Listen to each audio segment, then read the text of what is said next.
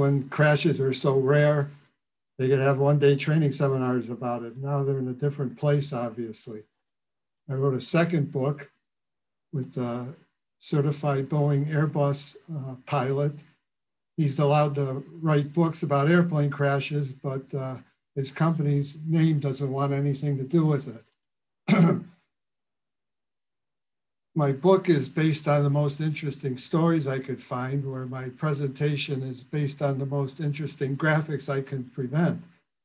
So a lightning strike for big planes is very common. They get struck about once a year, but it's a totally non-event assault engineering problem.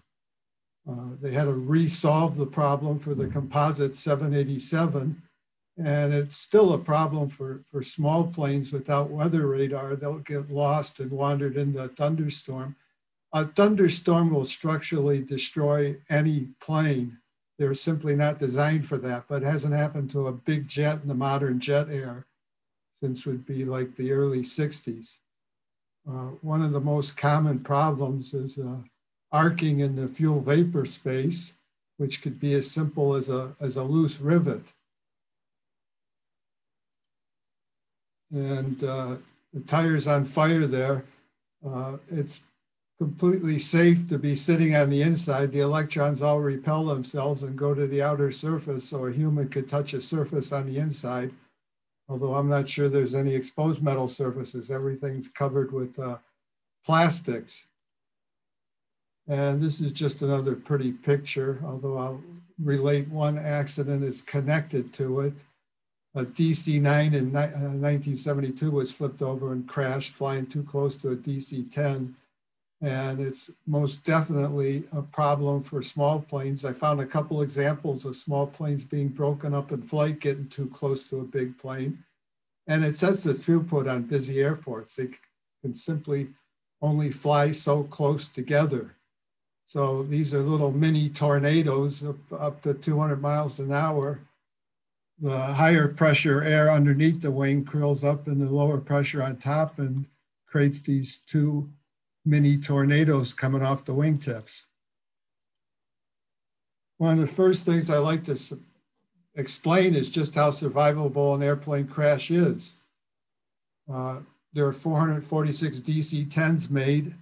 27 were destroyed in crashes, but only four had total loss of life. A terrorist bomb, one flew in the mountain, and just two mechanical failures that were clearly engineering issues and the remaining 23 are planes destroyed in crashes, which means it's uh, it's essentially like a car being totaled in an accident. It's beyond its economic repair price. Uh, of the remaining 23, even if it's broken into two or three sections, 85% of the time, 90% of the passengers survive. So uh, the instructions they give you actually are important and can save your life. Everyone assumes everyone dies, so that's simply not the most common case. You can always impact hard enough to kill everyone. It's just usually not what's happening. Usually it's a bad landing or a takeoff where they're closer to the ground at lower speeds. This is a the made for TV crash looks like a seat's being released. So that was an obsolete 727. The pilots ejected uh, before the crash landing. I think it was the Discovery Channel did that. And obviously, if you're near the break, you can whip, whipsaw it pretty badly.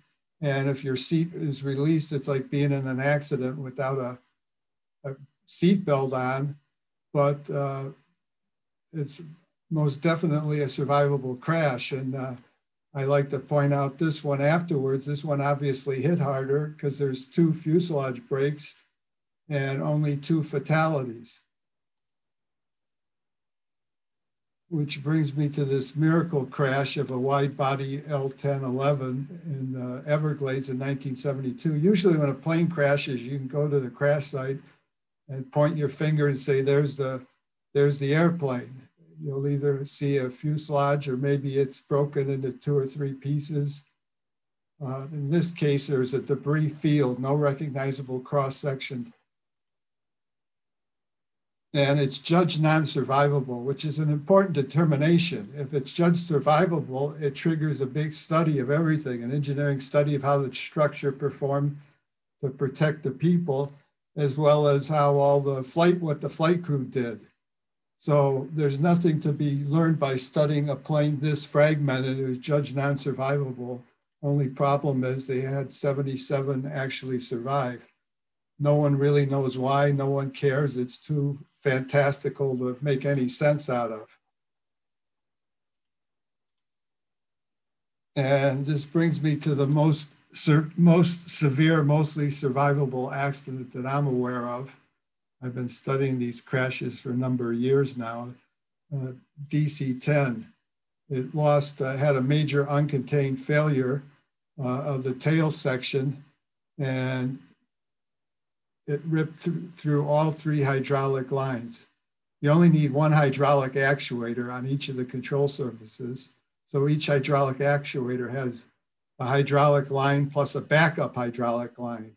And there's three of them for redundancy.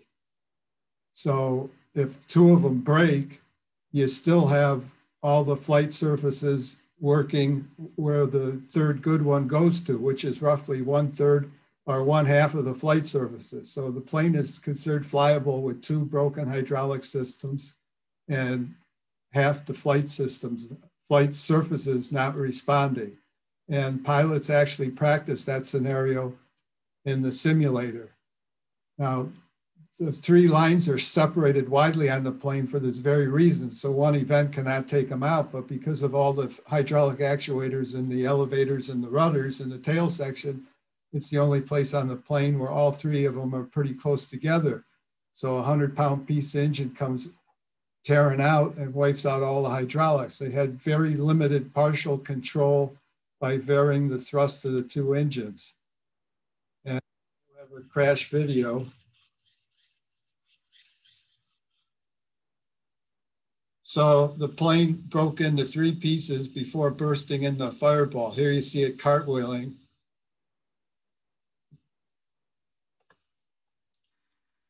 So there's the three pieces. This is the cockpit section.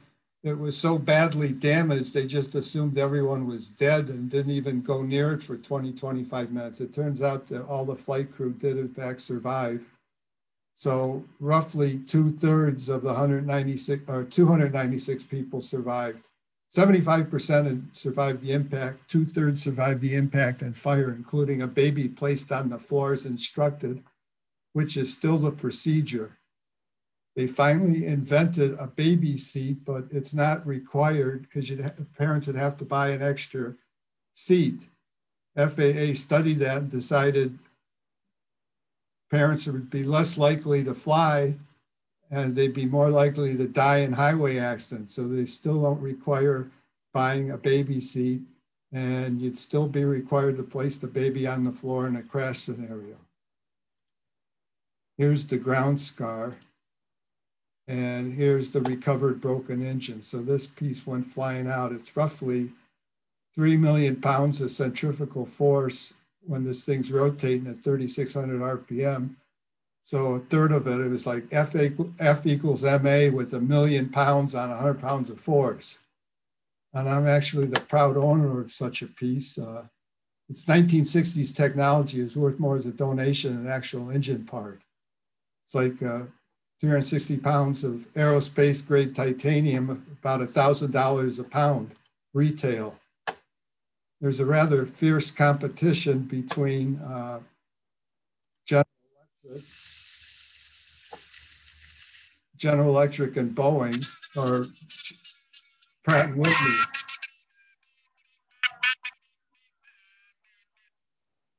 That was actually sent to me by a GE engineer. So let's take a look at a digital modern 777 and an analog DC-10. With increased computerization, there's uh, more sensors and more oversight. And the whole point of digitizing all that analog information is to shove it in a computer so it could be manipulated. So planes are definitely getting safer and safer, but uh, sometimes the computer confuses things. We'll look at a couple of those examples.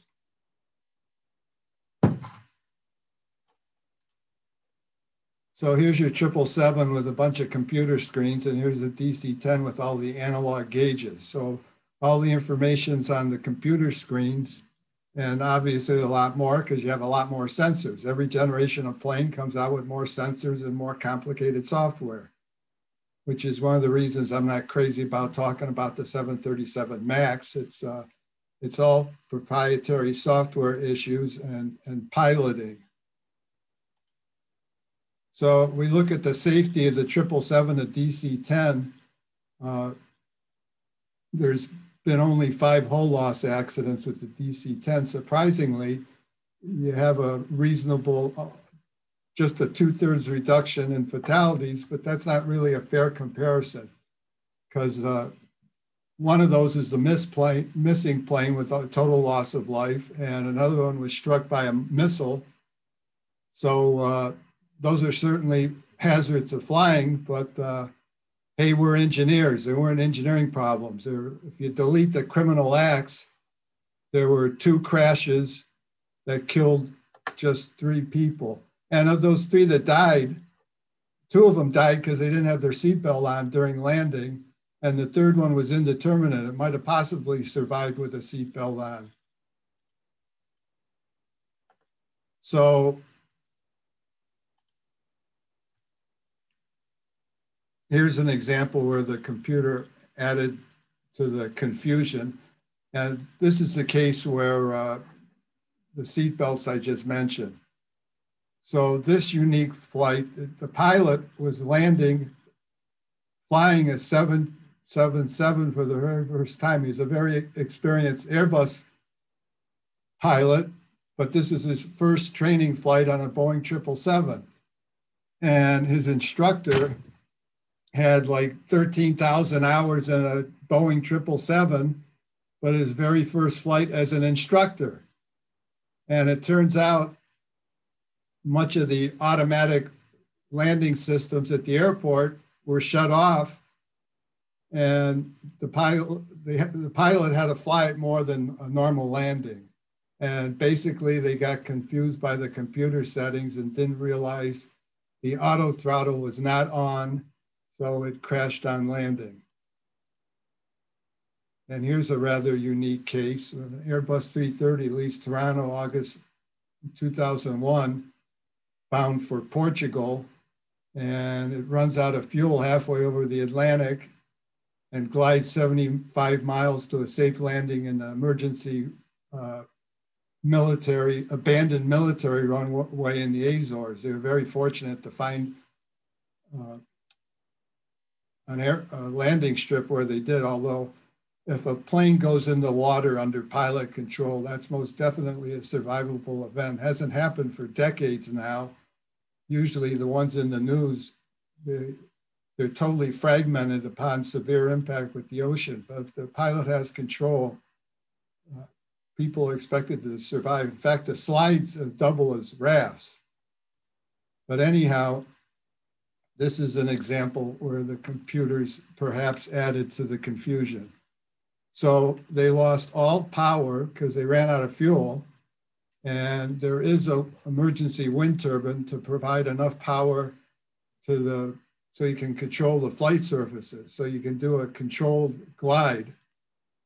And you can barely see it over there. And what happened was there is a leak and there's a there's a heat a shell and tube heat exchanger between the uh, engine lubricating oil and the fuel. Uh, the oil heats up and it needs to be cooled, so that's done with the fuel flow.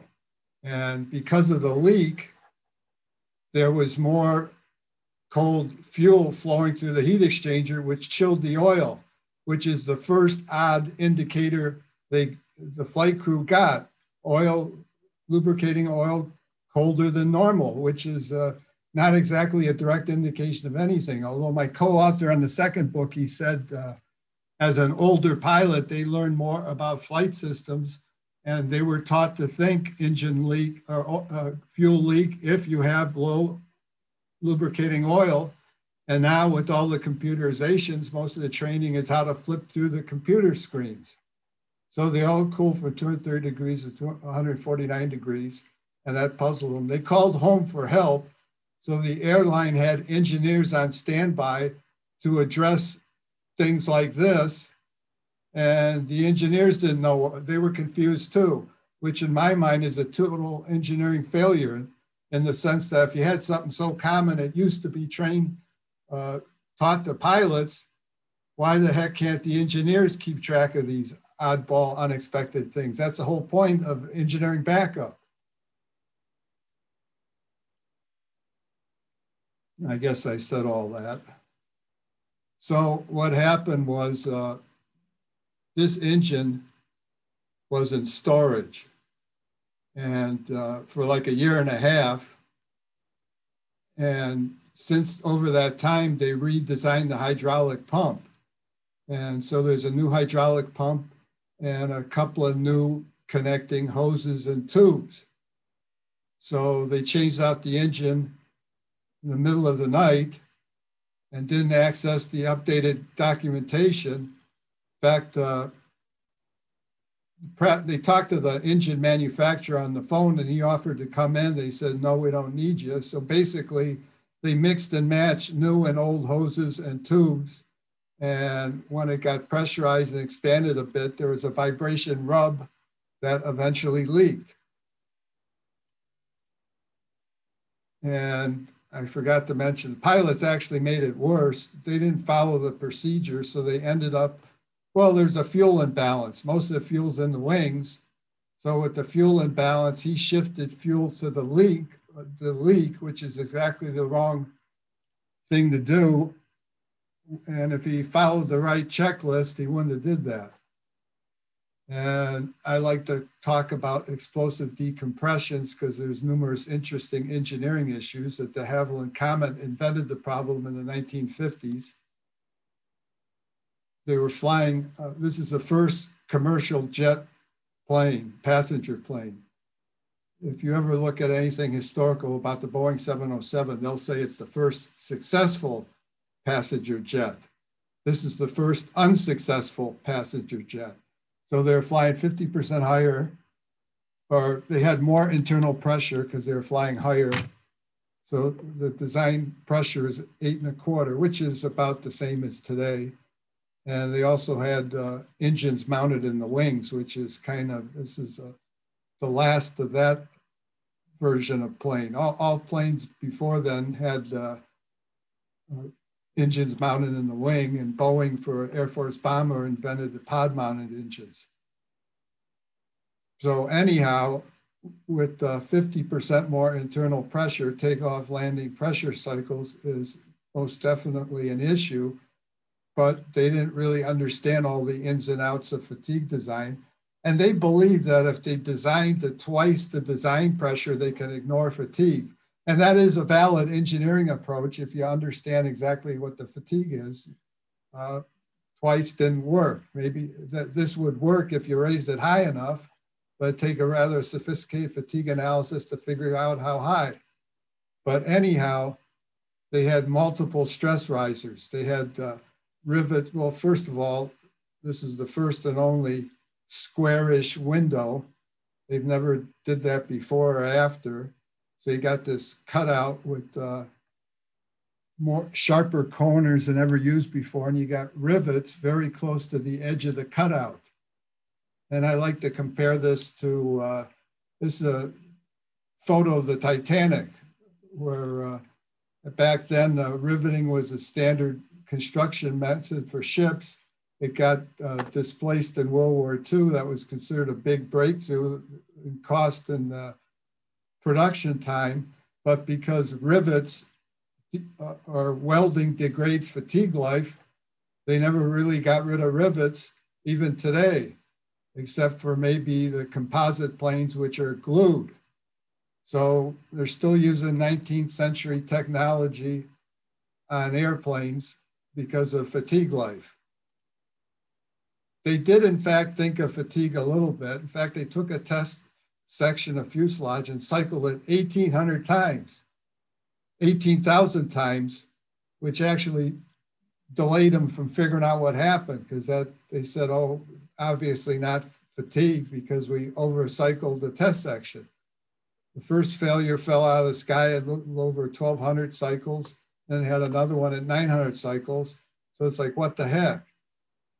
And the problem was before they did the metal fatigue cycling, they proof tested to the twice the eight and a quarter, they proof tested to 16 and a half PSI, which set up compressive residual stresses and completely invalidated the 18,000 cycle test.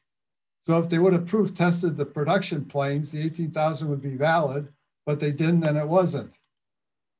So this is the first time they invented fatigue testing of the entire airplane. So they built a water tank around the fuselage to pressurize it with water because they were afraid of the energy in compressed air, which is dangerous. And we're going to talk about a few examples shortly. And they'd use hydraulic actuators to mimic flexing of the wings and lift. So they just cycle this thing till it broke. And uh, in fact, because of the increased air, I think I estimated there's like uh, because of the compressibility of air, there's like 20,000 times more energy in compressed air to eight and a half PSI compared to compressed water. And because of this fear of the energy of compressed air, Boeing actually uh, fatigue tested the 707 and the 727 in water tanks. After that time, they were confident enough to, to do air pressure testing, air fatigue testing. But even today, if they proof test a section of fuselage, it's standard safety procedure to evacuate the building. So here's this uh, crack with the de Havilland water testing after just 3,000 cycles. And if it was pressurized with air, uh, basically the crack tip depressurizes because of the pressure pulse in water travels significantly faster than in air. If this had been a air pressure, the plane would have completely fragmented. The, the crack would run till it fragment the plane. In fact, some of those de Havilland Comet disasters, they're talking to the pilot and he's cut off in mid-sentence. That's how fast it's happened. It's exactly like sticking a, a pin in a balloon. And I guess I explained that. So Boeing's innovation to address this problem was add tear straps, which they added to the 707 and they've been using ever since. So the tear strap is just a band-aid that reinforces against the circumferential stresses. So the crack is supposed to propagate to the tear straps and turn the corner and the whole thing opens and blows out all the pressurized air and acts like a safety valve. So it's standard design procedure. A plane is safe to fly with a 40 inch fatigue crack. Uh, that's not only based on fatigue cycling, that's also reflects the largest damage they, they can imagine from an uncontained engine fragment tearing through the fuselage. So the rule is you can't fly with any fatigue cracks but it's supposed to be safe with 40 inches. And in 2009, Southwest has fined millions for flying with fatigue cracks two, three, four inches long. I actually found a DC-9 that had a 39 inch fatigue crack in it. No one knew it was there until they tore the plane apart for its uh, serious D-check maintenance, where basically they, they strip off all the paint, take off all the upholstery and do a detailed inspection for metal fatigue. Which brings me to this uh, 1988 disaster, 737 had a 14 by 18 foot blast hole, another example of explosive decompression, which also says something about the survivability of bombed planes. And nearly half the planes bombed in flight managed to safely land. Uh, although this is obviously outside of any rational design methodology, but uh, modern methods perhaps allowed it to hang together a little bit. So uh, a lot of bombings have failed, but I assume the modern terrorist is going to have engineers on his staff. So I'm not sure that's a trend we can count on. So everybody survived this disaster except for one unfortunate flight attendant standing near the blast hole. Everybody else had their seatbelts on. There were popped eardrums, concussions, broken arms, stuff like that, but all things considered, relatively minor. And uh, what was going on with this airline? They were flying short hops among the Hawaiian Islands. They're accumulating cycles much faster than all other 737s around the world. And they accused Boeing of not keeping track of how their planes are being used. So everybody was inspecting based on calendar time. And it worked because everyone was more or less flying the same. But these guys were accumulating faster cycles, so they should have their inspections judged based on uh, uh, takeoff landing cycles. And Boeing should have caught it and pointed it out. And they, and they knew they had a problem. Uh, Boeing already put out an advisory to do additional inspections. So they, they had two reasons to do more inspections because of additional cycles and because Boeing told them to. So the whole thing was totally preventable. But uh, well, here we are, and it triggered a rather significant national design effort and some changes in rules. But Boeing already reinforced the, those lap joints before the accident. So this is on the first 291 737s. This is on the rest of what are we up to? Like, I don't know, 12, 14,000 by now. And this is uh, the, one of the early 737s in the Seattle Museum of Flight. You can see all these external patches. Here's one, here's one, here's another one. I don't know if you can see this one. It's pretty amazing how there's just patches all over this plane. So why didn't the flap form?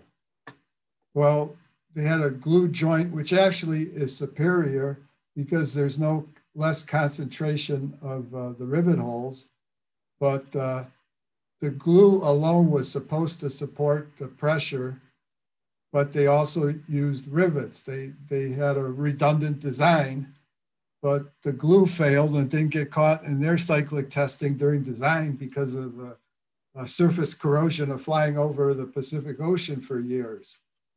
And basically, they discovered they had to totally rethink how you design for metal fatigue. Because what happened was you had uh, uh, micro cracks on the rivet holes all lined up, which totally invalidated the standard uh, fatigue design methodology. So this triggered a, a national research effort and they changed design methods, design rules. And in 1998, they started full-scale fatigue tests, which is now mandated for all new planes. They were sort of doing that, it's just now codified. And this is the ribbing on a 737 to scale. There's extensive longitudinal and circumferential ribs and has nothing to do with pressure containment the reason the ribbing is there, and here's a 737 with all the upholstery removed, is uh, if there's an engine out, you have a massive torque on the fuselage and plane that has to be reacted on with the rudder. Uh, so the fuselage is only 36 thousandths of an inch thick.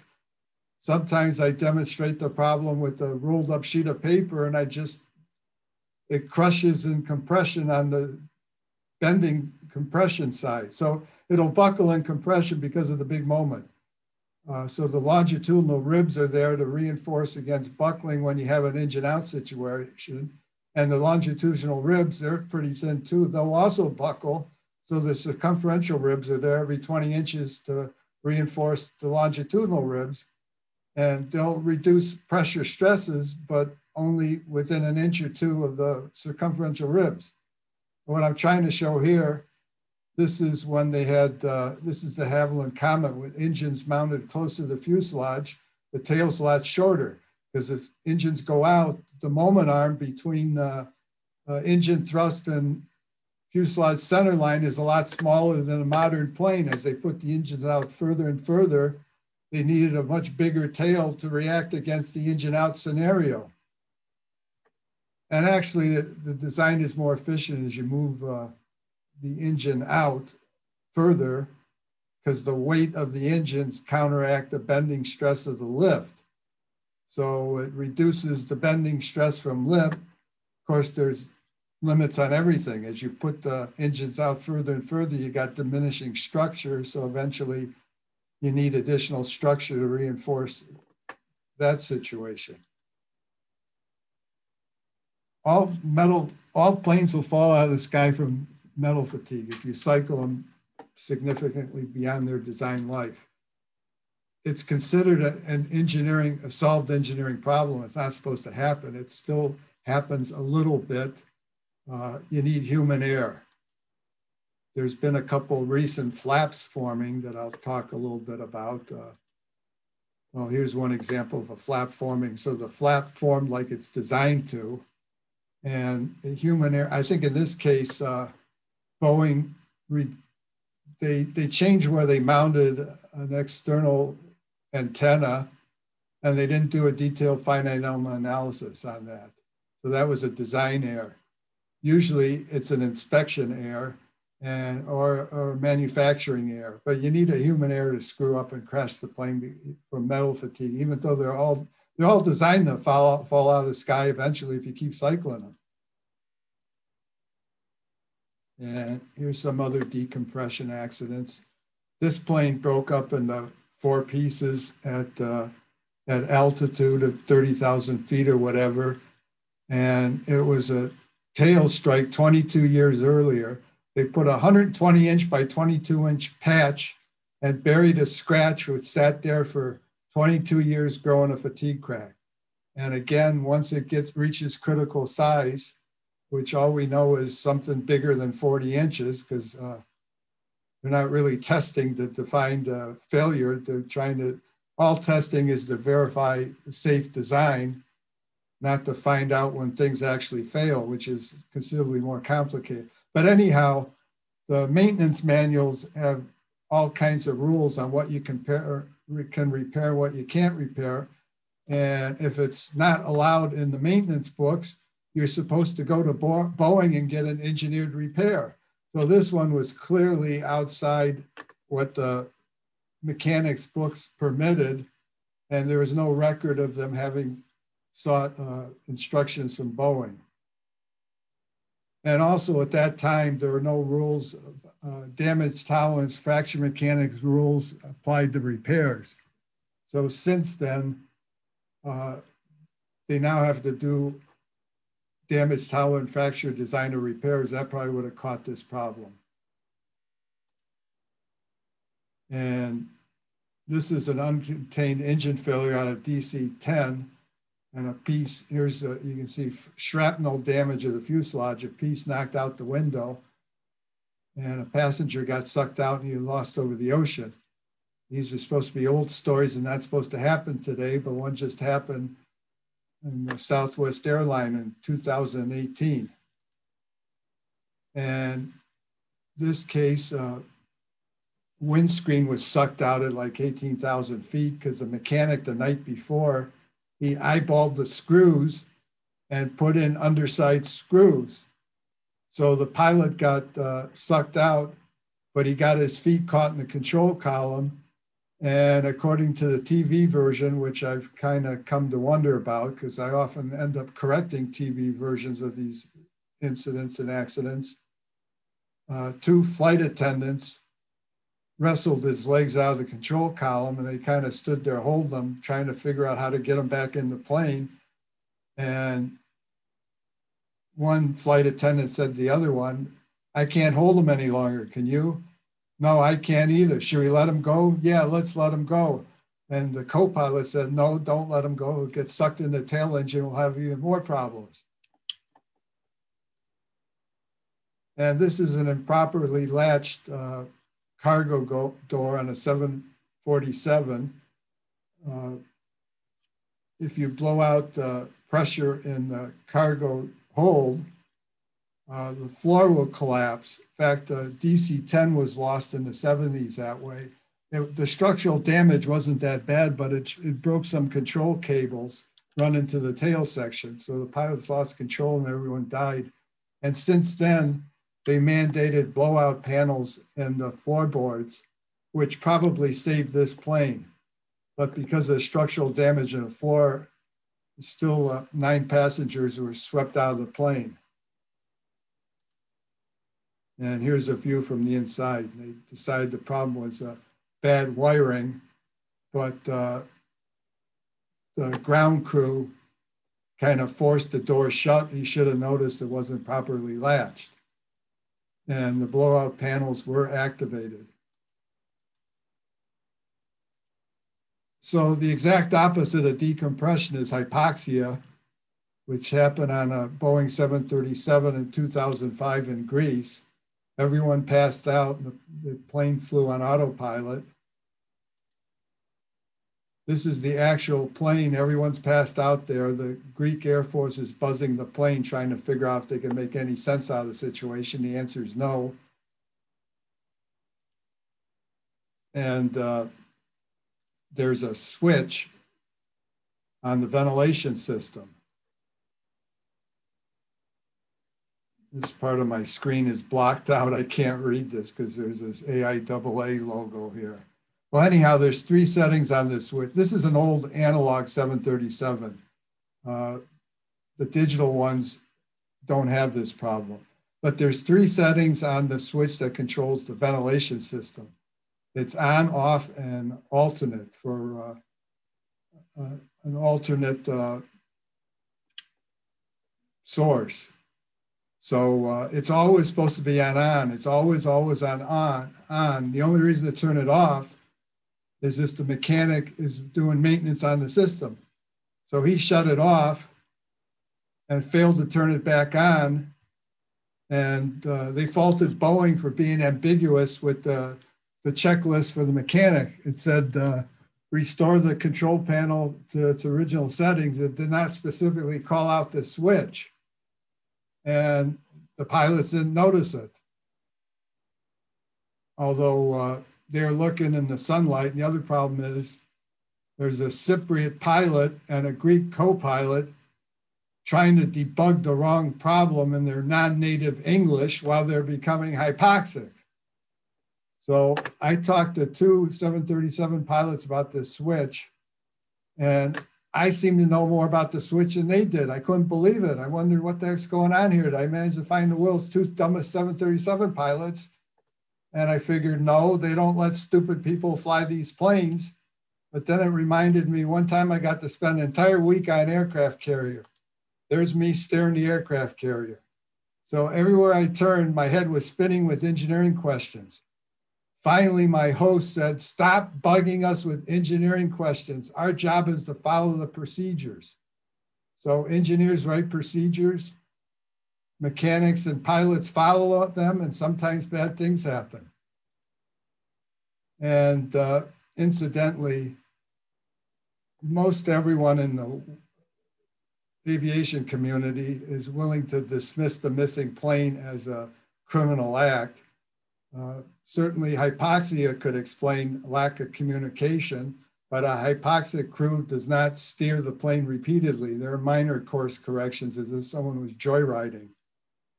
And you can also explain what happened with a fire. Well, if a plane's on fire, the first thing they say is, We're on fire, find me a landing immediately.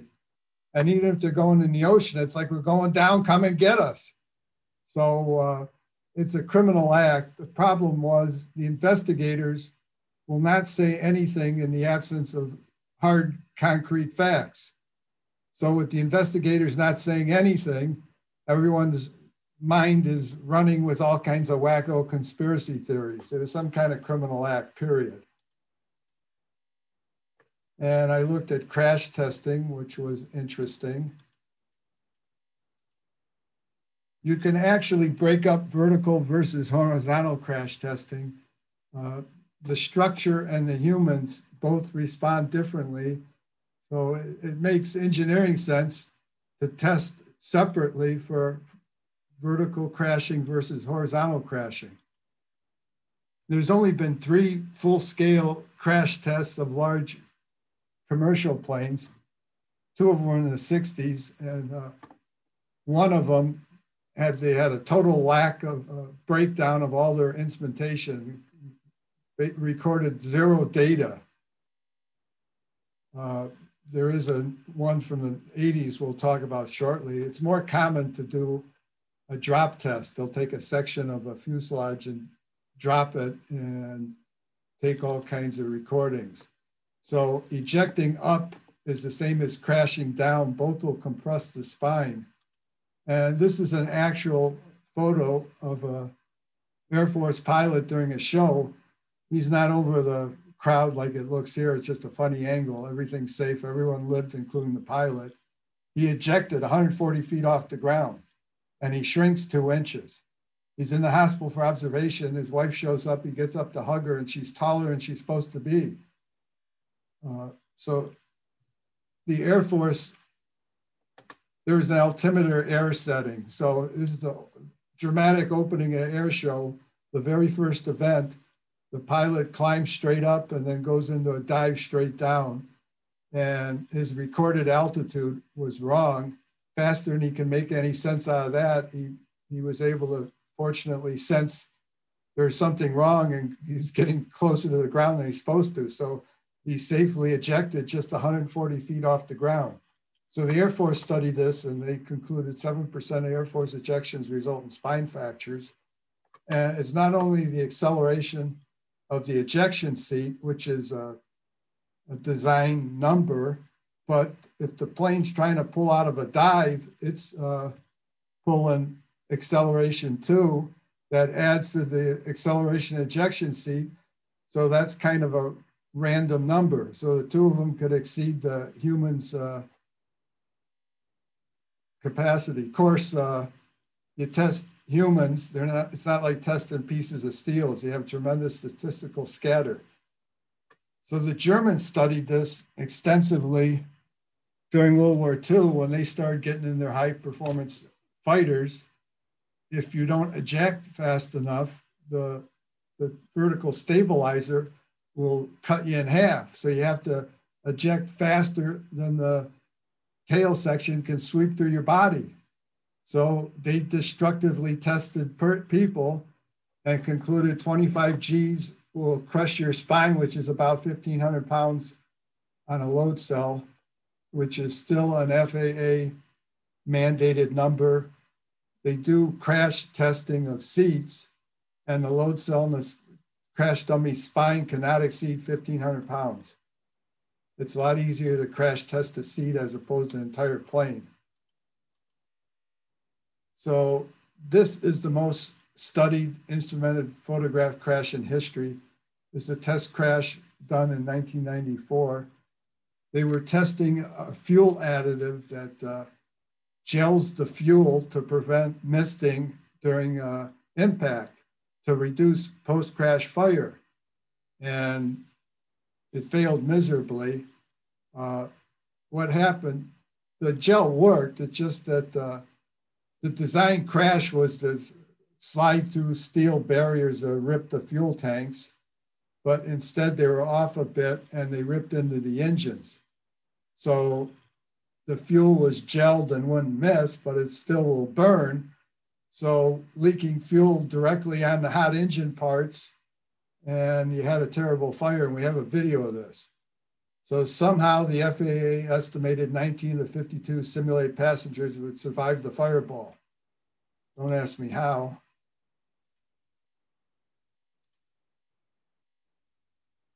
So they're only impacting at 17 feet per second vertical, which we'll look at some of the design numbers about uh, uh, vertical impact.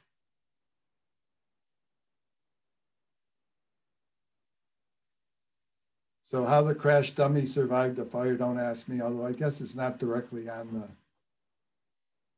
fuselage. Uh, presumably, I, am pretty sure they had fire trucks standing nearby, maybe a couple miles away, uh, simulating the situation of uh, rather quick response of fire equipment with some delay of a few minutes. So this is the drop test they did for this test crash. They dropped a section of fuselage just 6.2 feet with an impact of uh, 20 feet per second.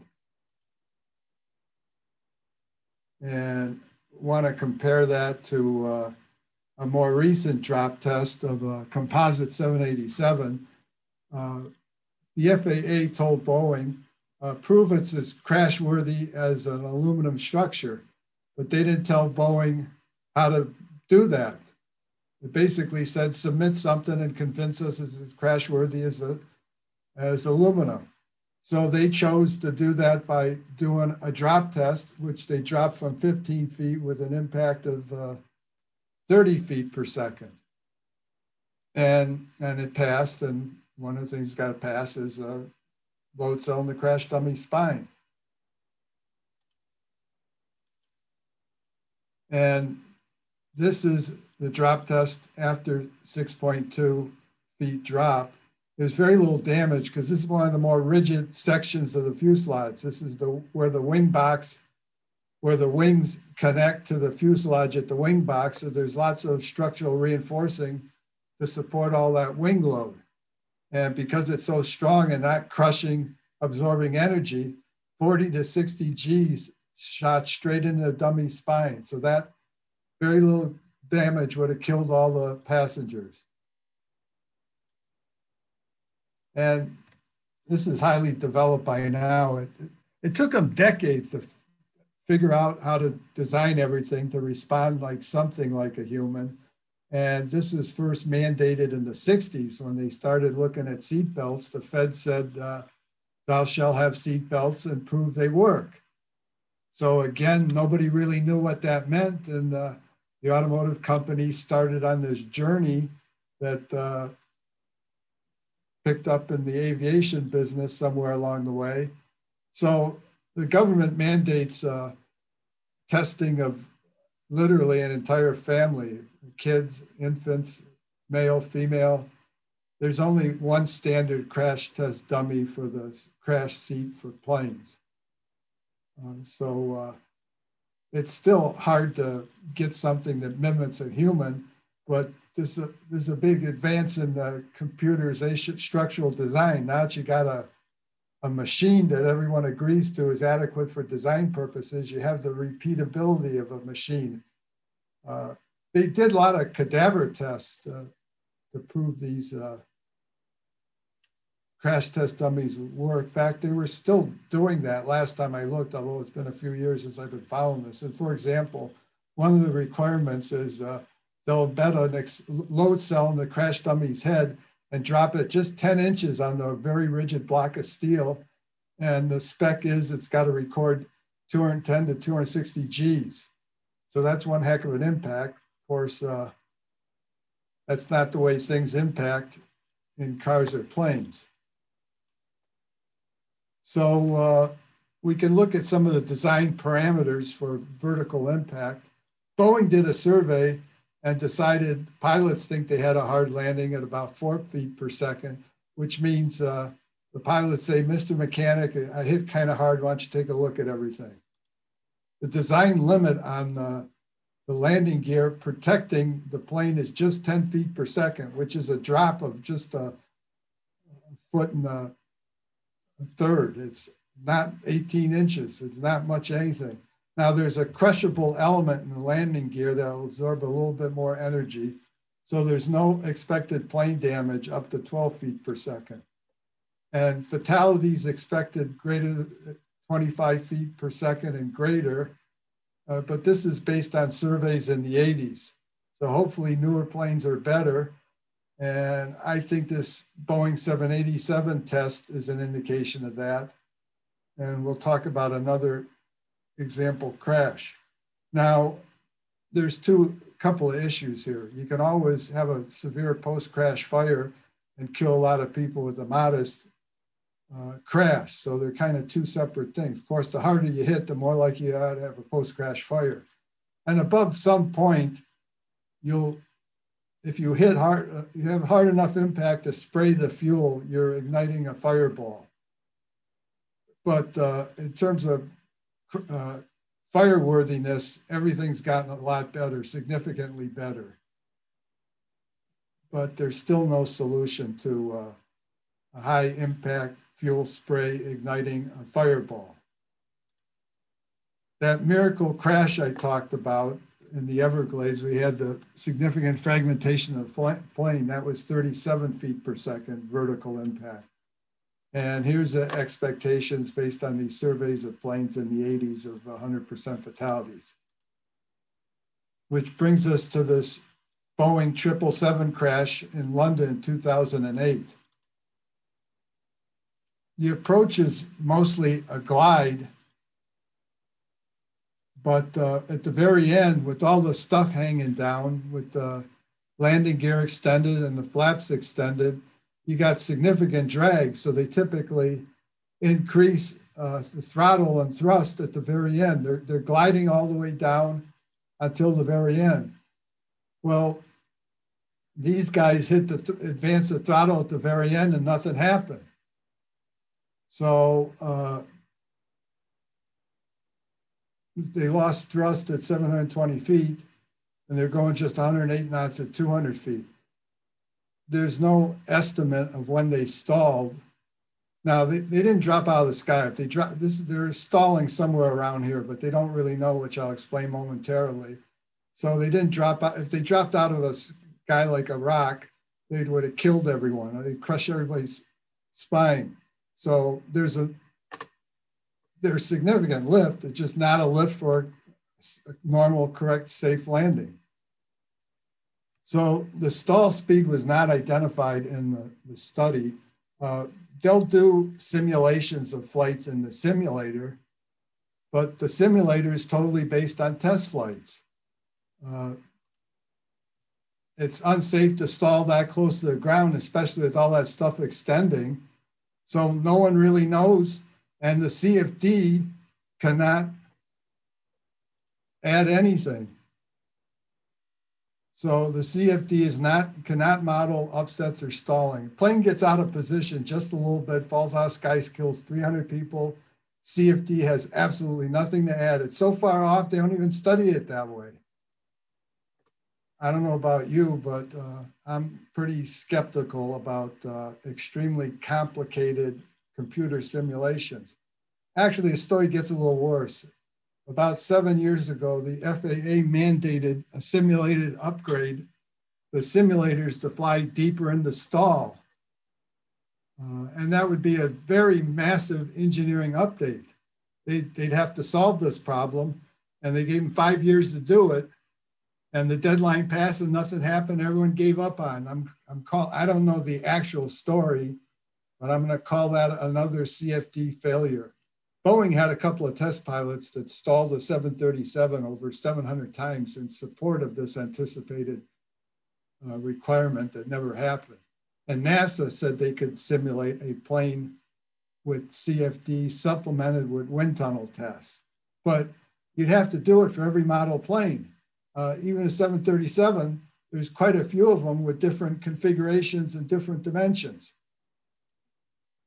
So why did this one stall, this triple seven in London stall, of, of all things, is fuel line freeze up, which is a, a unique problem. So they redesigned this shell and tube heat exchanger. So this was 25 feet per second vertical impact. Now, uh, you got the landing gear extended and they'll absorb some of that energy. But remember, it's uh, kinetic energy, velocity squared. So if the landing gear was good up to 12 feet per second, maybe it absorbed a quarter. And they had a reading at 2.9 Gs, but that's kind of a funny number because uh, to get capture the maximum G load impact, you'd have to have accelerometers in many, many locations.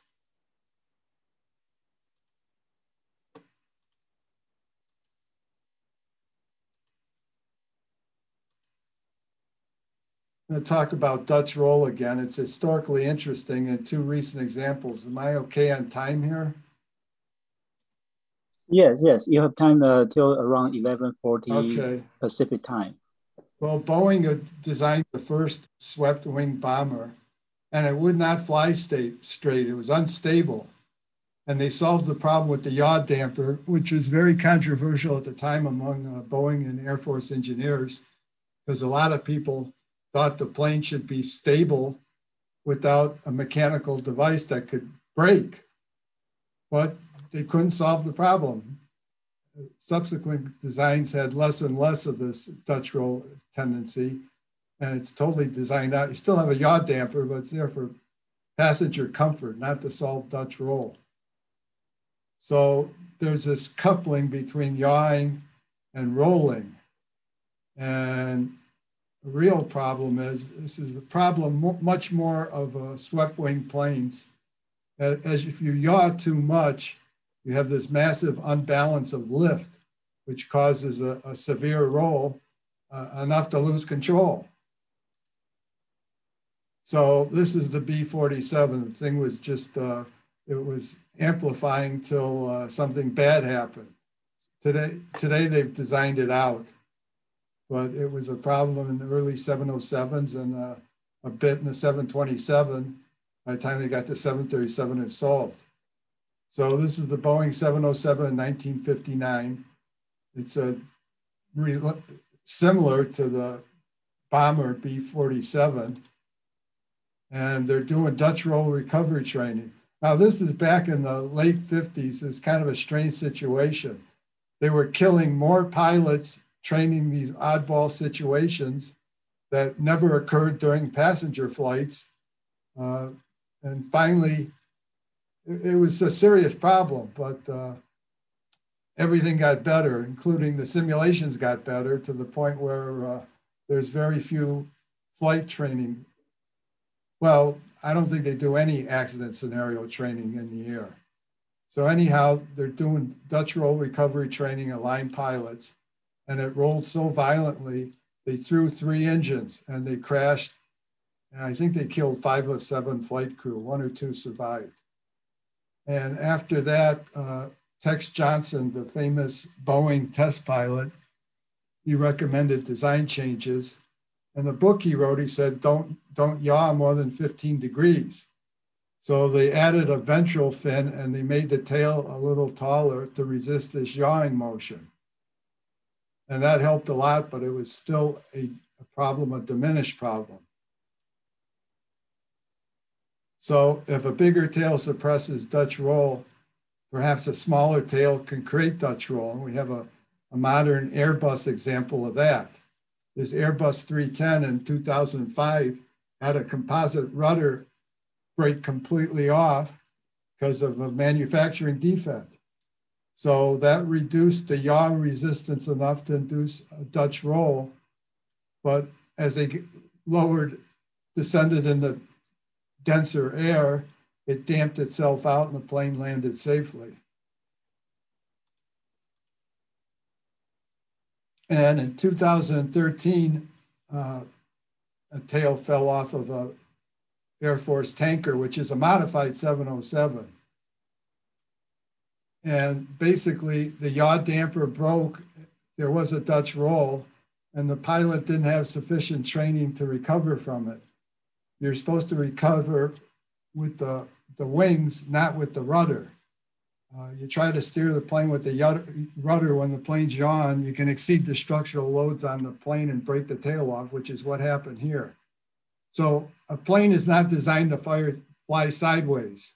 If you yaw too much, you yaw to the left and simultaneously swing your rudder all the way to the right, you're putting more load on the tail section than it's designed for and it'll break off, which happened here.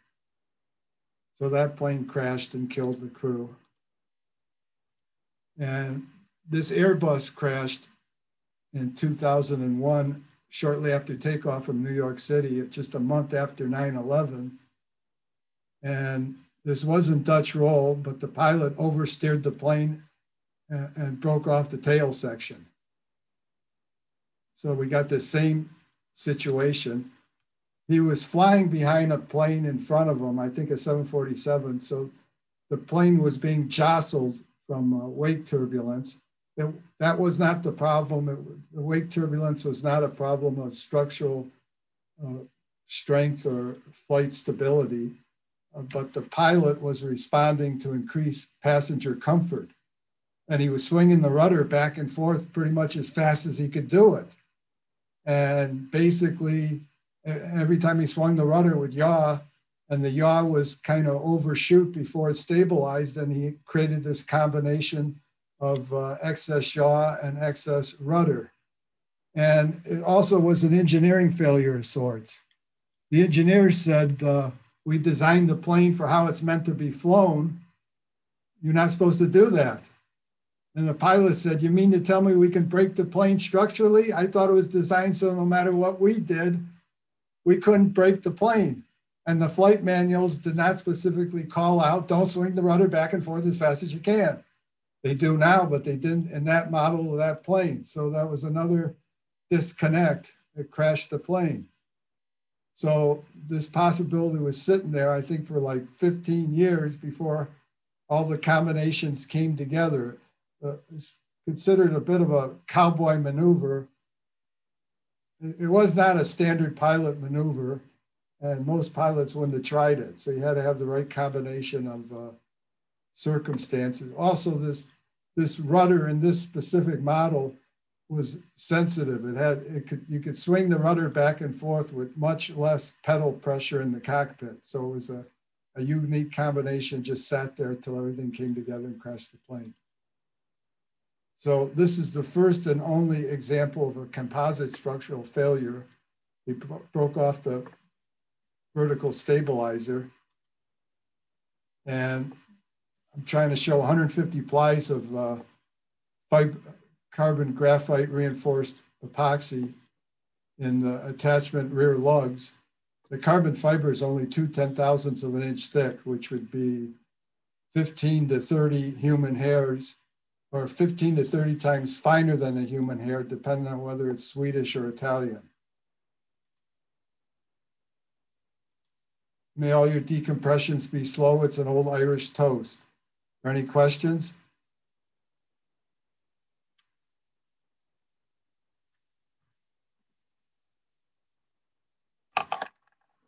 Any questions?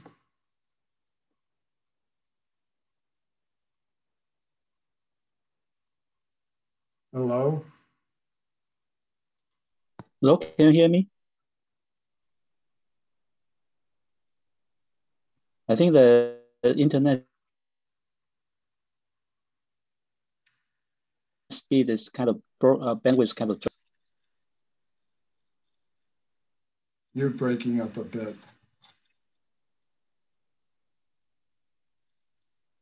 Seems to be okay now.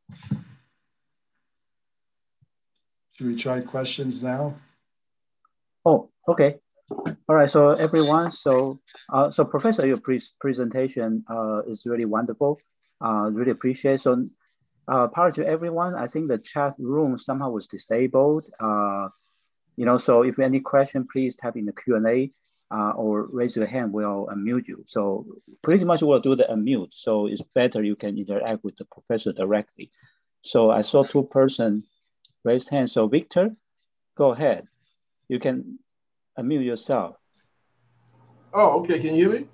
Yes, yes. I can hear you. Okay, yeah. So how, how much have you worked with the NTSB on some of your uh, on your research? Did you had quite a bit of work with the NTSB? No, I get asked that a bit. It's like uh, people ask me, "Ever been in an airplane crash investigation?" It's a really big deal. It'd be trying to, it'd be like inviting myself to a murder investigation. but I certainly studied their reports a lot. There's a looked at a lot of engineering reports and FAA safety reports. There's also a public docket for the more recent crashes that has significantly more information that nobody seems to find ever. Okay. I, have had more work with AIAA. I've given over 30 talks. Okay, so Victor, uh, if you have more questions, you can welcome to come back. So next, uh, Mitch, uh, Dr. Info from JPL. So uh, uh, please speak out. Yeah, hi, can you all hear me? Yes. Okay. Um, I, I, I may have missed this, but um, and if I did, I apologize. But um, one crash I, I I didn't hear you mention. Sorry if you did. Was the Concorde crash? Um, did, did you address that one? And I'm curious if you have any sort of comments on on that particular. Well, no, I didn't address it in my talk or in my books. I didn't study it. It's kind of an oddball crash because they had a tire failure and a big hunk of rubber smacked the fuel tank and set off a pressure wave that ruptured the fuel tank. So that's really an oddball circumstance that can't happen in any other plane.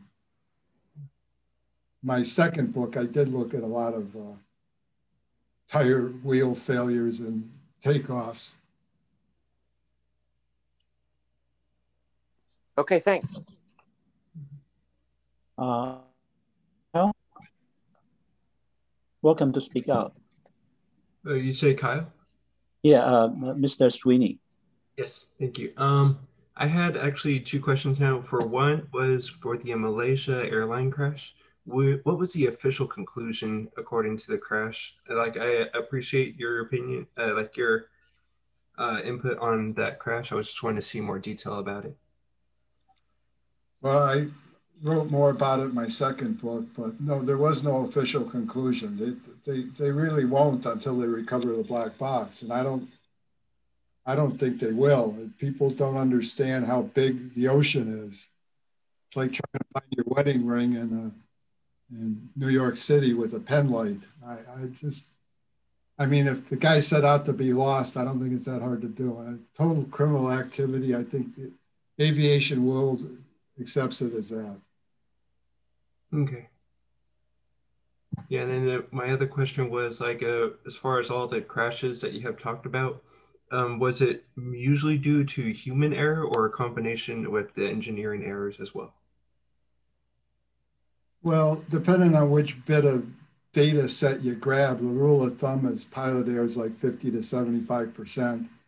I shied away from that, although my second book, I had that uh, co-author pilot did a little more with it, but I, I'm, I'm kind of focused on engineering insight and interesting stories. And so I'm not a pilot. I'm, I'm hesitant to get into piloting issues. I, maybe I'll directly quote uh, NTSB reports, but I shouldn't be interpreting pilot. Those big planes are incredibly complicated. It's amazing. Mm-hmm. Yeah, I was really interested in that talk. Yeah, thank you. You're welcome. Okay, Ed, Mr. Story. Just a, a, quick question as to how quickly do you see the uh, uh, the engineering problems decreasing um, over the periods that you've appeared to study, which is perhaps the late 40s to the present? Um, are they rapidly approaching um, design issues of, of only 10% or 5% or, or how would you calculate or how would you describe the reduction in engineering issues? Well, uh, we're about 50 times safer than the beginning of the jet age, which would be, and I'm talking about the commercial jets in the late 50s, early 60s. Uh, they're, they're so safe now, I don't see them getting safer that easily. And it's, it's kind of diminished seeing returns. Everyone's expecting a computer to take over everything. I'm not a big fan of computers doing everything. My, my favorite example, imagine if a truck wanders onto the runway at the worst time during takeoff. It's the technology to solve that problem, to gauge the distance and make the decision to alter the thrust or slam on the brakes. How long has that been around? I don't think they'll never do it. The reason they'll never do it is they do a cost benefit analysis, which is nobody knows it's occurring. It's almost done secret. Uh, it involves putting a price on a human life and trying to estimate how many lives are saved by the new safety. The cost of the new safety is just an engineering study, but then they got to estimate the cost of the improvement, which is lives saved and reduced injuries. Well, if you do that, you do a cost benefit analysis and something that almost never happens, that, that being a, a truck being on the runway at the worst time of takeoff, you'll conclude you can justify spending almost zero dollars to solve that problem. I think there's probably a hundred little things that almost never happen. I, I don't think it's easy to take the pilot out of the loop. And, and that specific problem, again, if, if when it does happen, they go nuts pounding on the driver of the truck. They're not going to redesign the plane safety features. So if I may ask one follow-up question, uh, which is unrelated to the first one, uh, are you looking carefully at the certification processes that are being used for EVTOLs and other type of urban air mobility or advanced air mobility type uh, vehicles that are under construction or under experimental uh, uh, use today? No, I'm, I'm, I'm studying as an educator. So I'm looking for, well, first of all, this, it's, well, you guys understand how complicated this is. You're all engineers. It really is rocket science. Uh, the size of the book I, of things I don't understand is only about 10 billion pages long. So my focus is trying to find interesting stories that have engineering insight that I can explain correctly and have confidence I know what I'm talking about. So I, am not in the safety loop design and safety systems. I'm looking for interesting stories to talk about.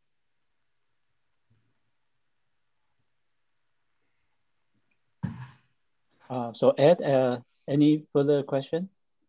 Well, uh, I'd, I'd, just add one item from having read accident reports uh, uh, quite a bit, uh, nowhere near as much as I'm sure you you did, sir. But uh, um, on that flight uh, that was coming into San Francisco, I've forgotten the flight number and so forth with the Korean the Korean Air situation.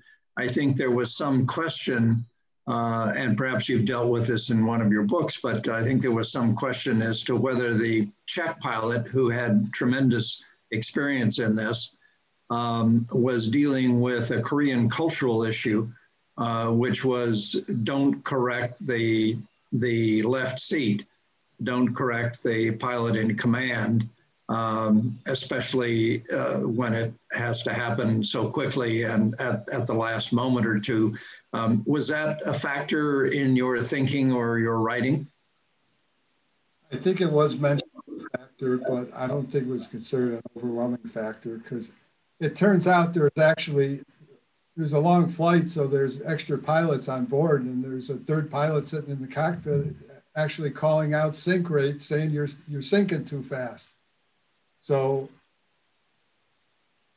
they got they thought the auto throttle was on and it wasn't. Now that's how I explain it in a soundbite. My my pilot co-author is a bit furious with that. He thinks it blames the pilot too much, and he went into an involved uh, discussion of the computer systems, and it's complicated. I mean, flying a small plane, you only got three controls, you know, rudders, elevators, and uh, uh, thrust. And uh, but these things, I got the pilot to agree. There's three ways to fly the plane: 100% auto, 100% manual, which are simple to understand. The third way, which is my jargon, but the professional pilot agreed with it, is multiple software selections. So they're flipping through the computer screens making selections that do multiple things at a time. All the basic functions are still there, but that damn computer and the multiple systems is complicated.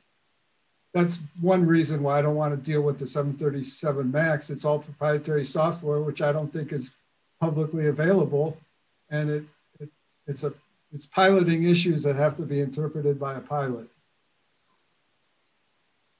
I don't know if I answered your question or six other questions. Oh, that's fine. Okay, Ed, if you have more questions, you're welcome to, to ask uh, uh, shortly later. So the next one is uh, Daniel, uh, Mr. Scully. Uh, uh, welcome to speak up.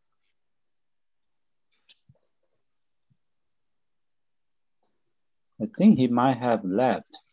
let me see. Okay, so his question is, may you expand upon the APA Advanced Accident Investigation course you took? Well, University of North Dakota is one of the major flight schools in the country now, that and Embry-Riddle. And so they talked Airline Pilots Associations into having a three-day crash seminar at uh, UND, and I talked my way into sitting in on this uh, paid uh, training seminar, which is kind of cool. I got to hang out with big plane pilots for three days.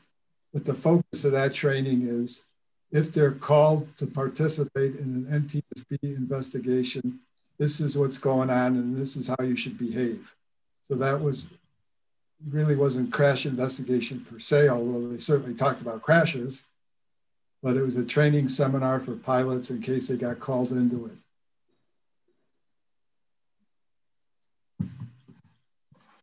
Uh, great. I think that your book, uh, Professor book and course, very interesting. If you can forward, uh, I mean, the information we can, uh, you know, share with our people uh, here. Okay, um, it's on Amazon. In fact, quite a bit of the book is online in Google Books and uh, Amazon. I don't. Yeah, know. that would be great. You know, if you can share with us, you know, people would love to enjoy and learn more and look up your course information. Um, so the next one is by um, Mr. Randall Fushiyama. Uh, do you want to speak out, Randall? You, you can unmute yourself. Well, if not, I'll read the question for you. Uh, Randall asks, have there been any crashes due to electronic failure, computer failure, other than the MAX? How hard is it to determine uh, electronic or computer failure? Well, computer failure is subject to interpretation interpretation of it, you can't blame the computer unless the computer did something directly caused the crash. I'm, I'm not aware of that occurring. Oh, but I, there's crashes where the computer caused confusion that's in the loop. Uh, my favorite example of that is Air France 447 crashed in the Atlantic I sometimes talk a lot about that one, but uh, I, didn't today.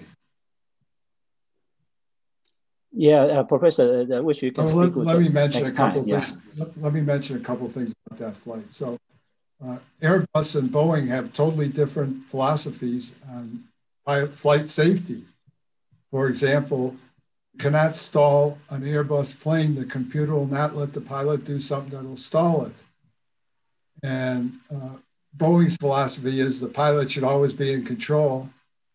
But so they have, like, for example, a stick shaker, which is in the history of flying. When you start to stall, the turbulent air shakes the tail section so much you can feel it in the in the controls. So Boeing artificially introduces that when the plane's in trouble. Airbus doesn't do that because they think it's impossible to stall the plane. Well, this plane stalled. Well, it, shut off. Autopilot shut off because the pitot tubes froze. Worse still, they were freezing and unfreezing. So they had valid and invalid uh, air speeds. And a stall alarm was going on and off uh, intermittently. And all they had to do was maintain straight and level flight, and they couldn't do it. They got out of position, crashed the plane. There are other contributing factors. Uh, they couldn't see. And they did a study, the Army Air Corps in 1932, that experienced pilots could not fly straight and level without seeing the horizon. So they invented the artificial horizon. And all they had to do was use the artificial horizon. They had enough information to fly the plane straight and level. But I think it was, they didn't trust the computer. The official report says there's no explanation why they couldn't fly the plane straight and level. So my, my explanation is that computer confusion made them not trust anything. They got out of position and there's no, there's no way to recover. That there's, that's not part, that's not part of the design or training or anything. And CFD has nothing to add. I guess I'm done with that question. If I, if I could just add a, a, a quick portion of that, as I understand it, and perhaps you were, you were just dealing with this, uh, Professor, but uh, um, on the Airbus um, design, the the right control stick um, uh, doesn't respond to the left control stick. And uh, the left seat was the third, um, third pilot on Air France 447. He was the least trained. He thought he was going down. He kept pulling back. The guy in the right seat didn't know that was happening. Um, they got up to whatever the number was, 45,000 feet or something like that in Coffin Corner and started to stall. And by the time the the captain who had been sleeping, who was he was supposed to be sleeping, uh, came forward. They were falling at 10,000 feet per minute, and there was no time to recover. Yes, well, the came in the middle of it. I think it was like four and a half minutes to, from uh, when the autopilot shut off with an alarm to total fragmentation in the ocean. The pilot got in in a minute, a minute and a half. He had enough time to do something. Of course, he's walking in the middle of a crisis. He actually applied the speed brakes, which suggests he thought they were having a high speed stall. So all three of them were totally confused. All they had to do was maintain straight level flight, follow the horizontal horizon. There's another trick I like to point out. Well, it's a dark and stormy night. They're, they're totally disoriented. You can't walk a straight line blindfolded. Moving in 3D space is more complicated. And it's, uh, it's actually simple physics. I usually explain this with a couple of simple diagrams. When you turn a plane, the inertial forces of turning add go right through your spine. There's no sideways shove. You cannot feel you're turning. Unlike a car, you turn a plane, you're shoved into the door. You turn a car, you're shoved in the door. So I think that's kind of an interesting physical connection to these upsets. You cannot feel turning the plane, so that adds to the disorientation. Okay, next question is by uh, Mr. John Chapman. John, go. Uh, yes, sir. The question is, is engineering failures are in many ways similar to battle damage, military battle damage. Have you taken any look at some of the survivability improvements that the uh, military has developed, such as the famous Israeli F 15 wing loss, and he still brought it home? Well, there, you got to understand like a, a, fighter plane is a Indy 500 Formula One race car. Passenger plane is a school bus. They're just totally different designs. The design load G loads on a passenger plane are 2.5 on a military plane, it's a secret, but it might be like eight or nine Gs. So they're very, t- plus all the military crash reports are unavailable as they should be because it gets into performance issues. I agree with you. Real time uh, data is very hard to get, but uh, sometimes there are surprisingly similar sorts of things. For example, C 17s have been seriously damaged and uh, still managed to recover uh, unassisted. In some cases, they've been modified on the ground and brought them home. There's lots of different things that are related, you might say. Well, yes, but there's no military crash reports publicly available to be studied. Thank you. Uh, okay, Byron, uh, you have any question? Do you want to speak out? Oh, looks like it is. How about Victor? You raised hand. Do you have another question? Oh no, I didn't. Uh, I, and uh, in fact, uh, uh, the um, that that last question answered one I had up there. Was it any what what, what research you do uh, military uh, accidents and stuff? And you know they have had a lot of military accidents in the Air Force, and uh, you said it was unavailable. Those those are reports or incidents are not available or accidents not available to the public for research? Yes. Hmm. Okay. No, I didn't have any other. Um, that was it. Oh, okay. Uh, so, John, I saw your raised hand sign is still there. Do you have another question? Uh, that's a negative. Sorry. Oh, oh, sorry. All right. So, any more question from everyone? It's a great opportunity. I wanted to ask you one more. You said you had you got your training from Embry-Riddle Aeronautical University. No, I meant I'm I'm at the University of North Dakota. Them and Embry-Riddle have the two main major flight schools. I just mentioned them as a second major flight school. Yeah, you have to really keep. I found you have to really keep up with it. I, I, I have a minor in our aircraft accident investigation, aircraft accident investigation Embry-Riddle um, through a degree I uh, obtained from it in 2001, and uh, it covered a lot of this information you're covering here. But you yours is sort of like a personalized uh, account, uh, whereas we had to concentrate more on NTSB, you know, FAA type stuff. Um, but yeah, it's you have a nice refresher. Yeah. It takes a lot of reading up. I guess I guess you got to keep up with because I read all the all the accident investigation uh, that they have online, you know, or not online, but on television. They have those series that come on. I watch those quite a bit. Um, but uh, I appreciate your time, though. This yeah, well, small planes are totally small planes are totally dominated by pilot error, and for my purposes, basically the more people they kill, the thicker the report for me to study. Everything's proprietary. It might as well all be under military lockdown. I, I what I've done is uh, anally researched for years bits of pieces of information and strung it together in a, in a narrative because everything's proprietary. Yeah. Yeah, they've had accidents in the Air Force, like, uh, for instance, C-130s, the center wing box failures and stuff like that. I don't know if you've seen those they had one aircraft. Uh, it wasn't quite military, but it was a military used uh, aircraft, and I think they was spraying there. It was using it for fire suppression in one of the forests. And for some reason, the wings snapped at the splice boat. Uh, the center wing, the C-130 has a center wing, and then the, the, uh, left and right outer wings are attached to it. And where it cracked uh, was the what they call it a they call it a um, the attach points for the for the outer wings to the center wing box has separated it. Actually, I guess it was due to fatigue, but uh, it's a ring of about maybe 25, maybe 30 boats, big, large boats that hold it on there. For some reason, it just cracked off of there. And, and but it wasn't detected on the ground by through uh, analysis or inspection. It, it, it, detecting the cracks. They had those type of accidents, and they lost the whole crew because you know the wing. Once the wing split, you got two turboprops on one side. You just break away. They had a lot of accidents in the Air Force. They should release for you know your type of study uh, because it, and I don't know how in depth or in detail that let you get into that because uh, some of that stuff may be classified. But uh, if it's available, I'd look at, but I'd only look at it as a similar plane to commercial planes.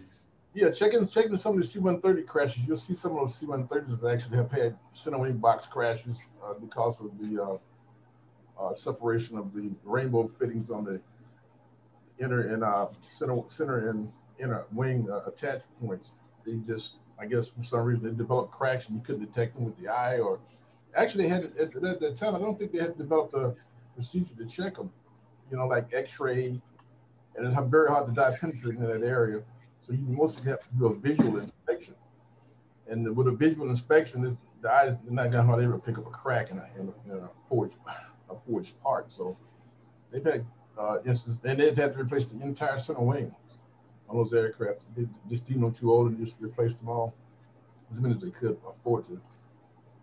Um, that was just one aircraft, but yours, the, the, the, you mentioned the, the the crash they had from the Atlantic. There was an aircraft that was flying from the Atlantic. I can't remember which airline it was. It was flying from the Atlantic to one of the eastern, uh, uh one of the uh, Eastern European countries, and it crashed in the Atlantic, and it was due to uh, I think it was a pitot tube. Um, inoperative picked up pitot tube or something like that that frozen up?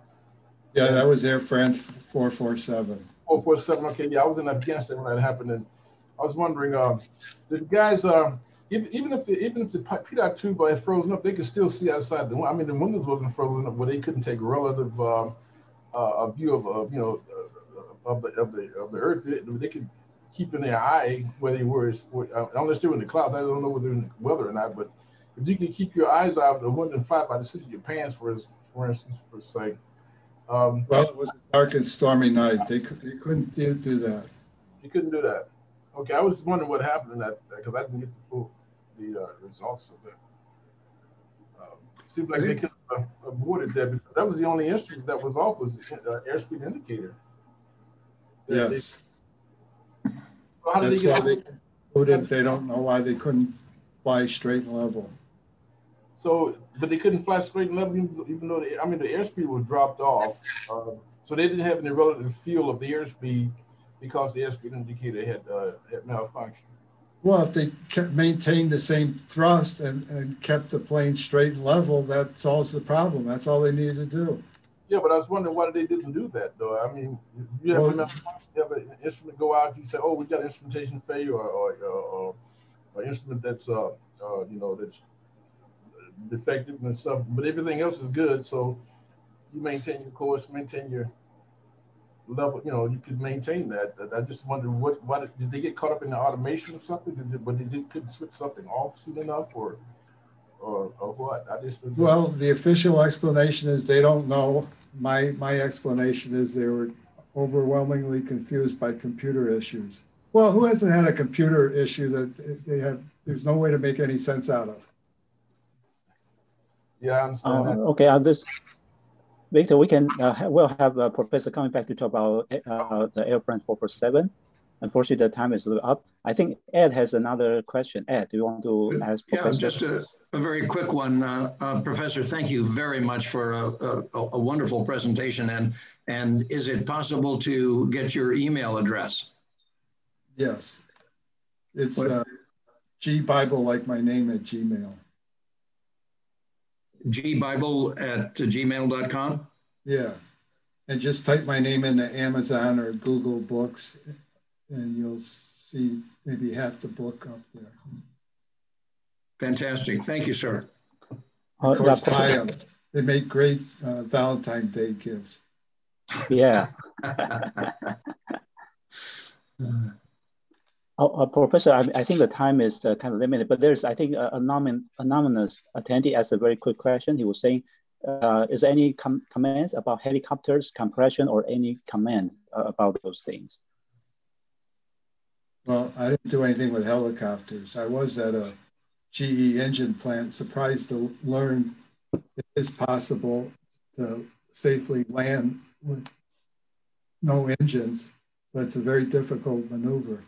You have to have a glide slope enough that generates enough rotation so that you have enough lift to survive it. So it's possible, but it's difficult. Uh, Let me just quickly add, Ken, that uh, I'm a helicopter pilot. Uh, this is Ed Story talking, and and uh, it's a um, uh, it's called an auto rotation, and it actually you train regularly for it, and uh, it's quite cap- one is quite capable of doing it if you're if you're recently trained on it. Well, you just use helicopter knowledge.